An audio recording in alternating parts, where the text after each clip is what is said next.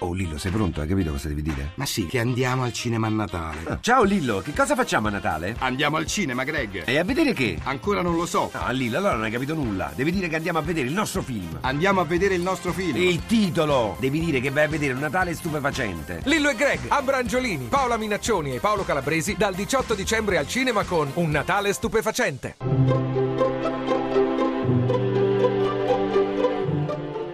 Il pensiero del giorno.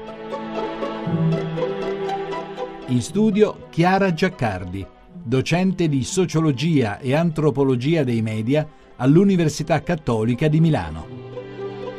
In tempi di crisi sentiamo spesso ripetere che un chiaro indicatore di malessere economico è il crollo dei consumi, così come un segnale positivo sarebbe la loro ripresa. D'altra parte, la critica alla società dei consumi passa proprio dal rifiuto della riduzione dell'essere umano a homo consumens. Come sciogliere questa ambivalenza? Intanto riconoscendo che non è il consumo che ci salverà dalla crisi, ma un rinnovato modo di porci verso l'ambiente umano e quello naturale. Inoltre, riconoscendo il consumo come un atto antropologico originario, il cui significato più autentico ci aiuta a contenerne le derive. L'essere umano non è accidentalmente consumatore, perché un sistema economico e culturale gli impone questo modello, piuttosto lo è ontologicamente. C'è una dimensione dell'assumere, dell'incorporare, da cui non possiamo e forse non dobbiamo liberarci. Il consumo è infatti fondamentalmente un atto di incorporazione che avviene attraverso i sensi, non solo quando acquistiamo un oggetto, ma anche quando ascoltiamo un brano musicale, guardiamo una partita di calcio, gustiamo un gelato, eppure quando leggiamo un libro, ascoltiamo una lezione e persino un'omelia.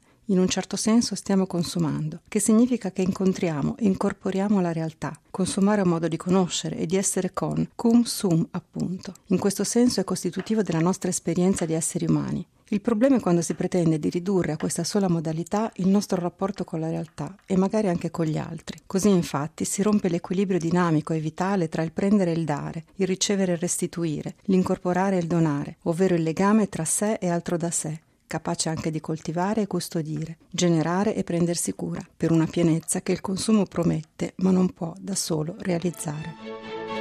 La trasmissione si può riascoltare e scaricare in podcast dal sito pensierodelgiorno.rai.it.